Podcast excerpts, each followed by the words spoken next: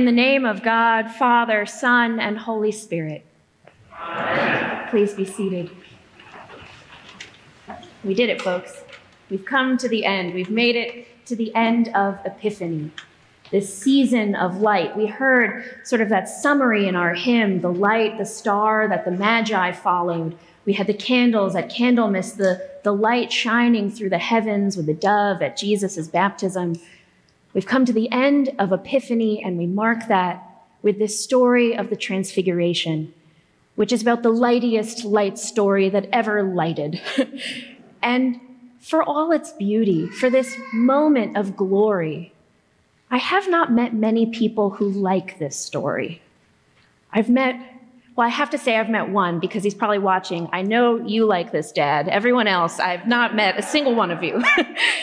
And I think it's because we can be a little baffled by this vision. I think we can hear this story and not know what to do with it. The last few weeks, we've heard the Beatitudes, the Sermon on the Mount. Love your enemies, pray for those who persecute you, do unto others as you would have them do unto you. I know what to do with that. It's really, really hard, but I know what to do with that. This mountaintop transfiguration, these clothes and dazzling in white, Mark says, whiter than any white on earth. He'd like you to know. I think it makes us think about the poverty of our own mountaintops. I think it makes us think about how rare and precious it must be to come face to face with God if we're lucky to come face to face with God at all. I think we hear a story like the Transfiguration and think this is the only way that Jesus shows up in big, shining, sparkling lights. But I think we then fool ourselves because this story is so far from the only way that we could see Jesus. Because we come to church to meet Jesus in worship we draw nearer to God.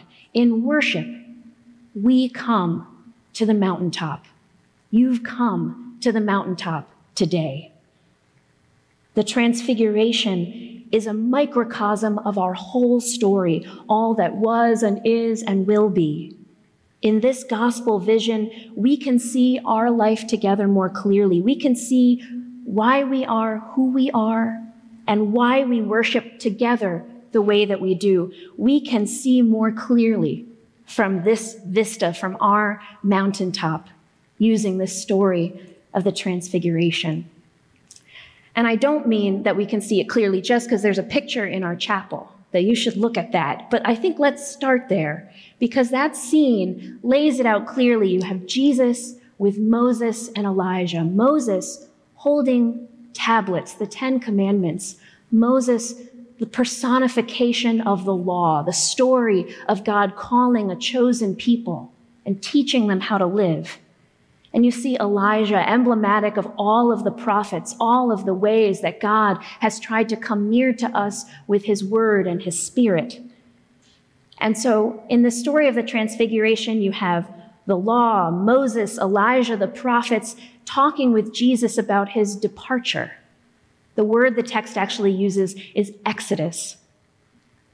And then it's that same exodus that we'll remember moments later in our prayers about baptism when we bless the water. It's that same exodus that then fully connects that story with our redemption, creation, baptism, resurrection. It's all wrapped up together in our life here, it all becomes the same story.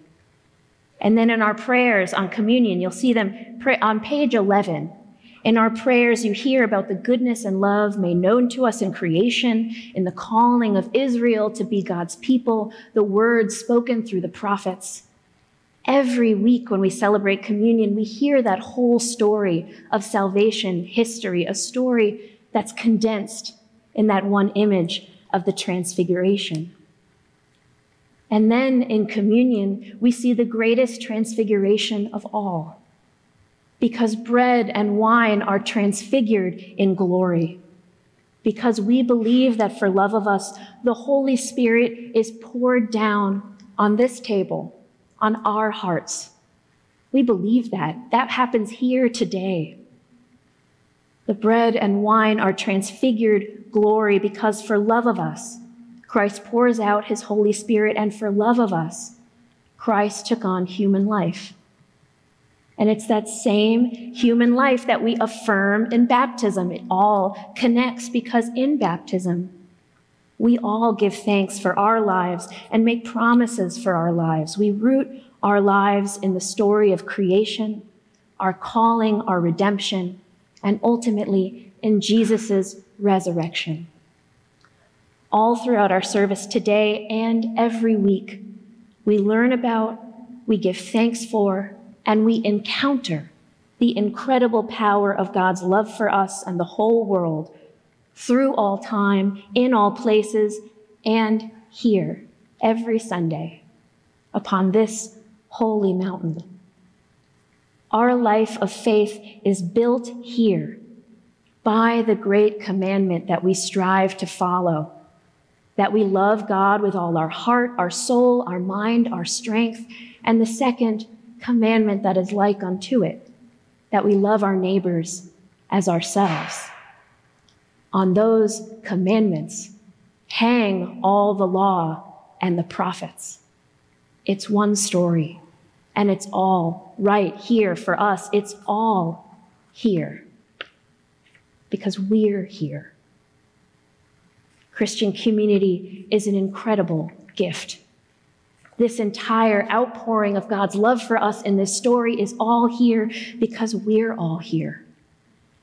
And this profound moment of transfiguration that we're asked to contemplate today, this vision on the mountaintop, Jesus' glory was not revealed all by himself, just to himself. It's revealed to the disciples, no matter how sleepy they are, even if they don't get it. Jesus' glory is not revealed alone, but to his disciples, because it was for them and it's for us, all of us, and the whole world. And we, none of us, come to this mountaintop alone. In a moment, Bruton family, you're coming up here. And when you come up here, I'd like you to take a moment to look at this community, take in this view. This is the community that's going to support you, support your family, and most importantly of all, support Dakota in her life in Christ. Take in the vista.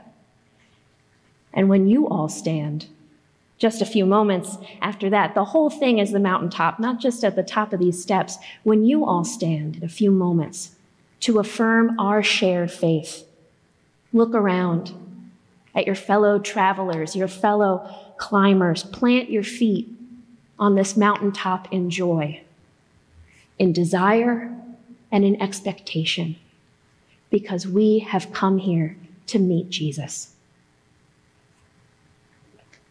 Amen.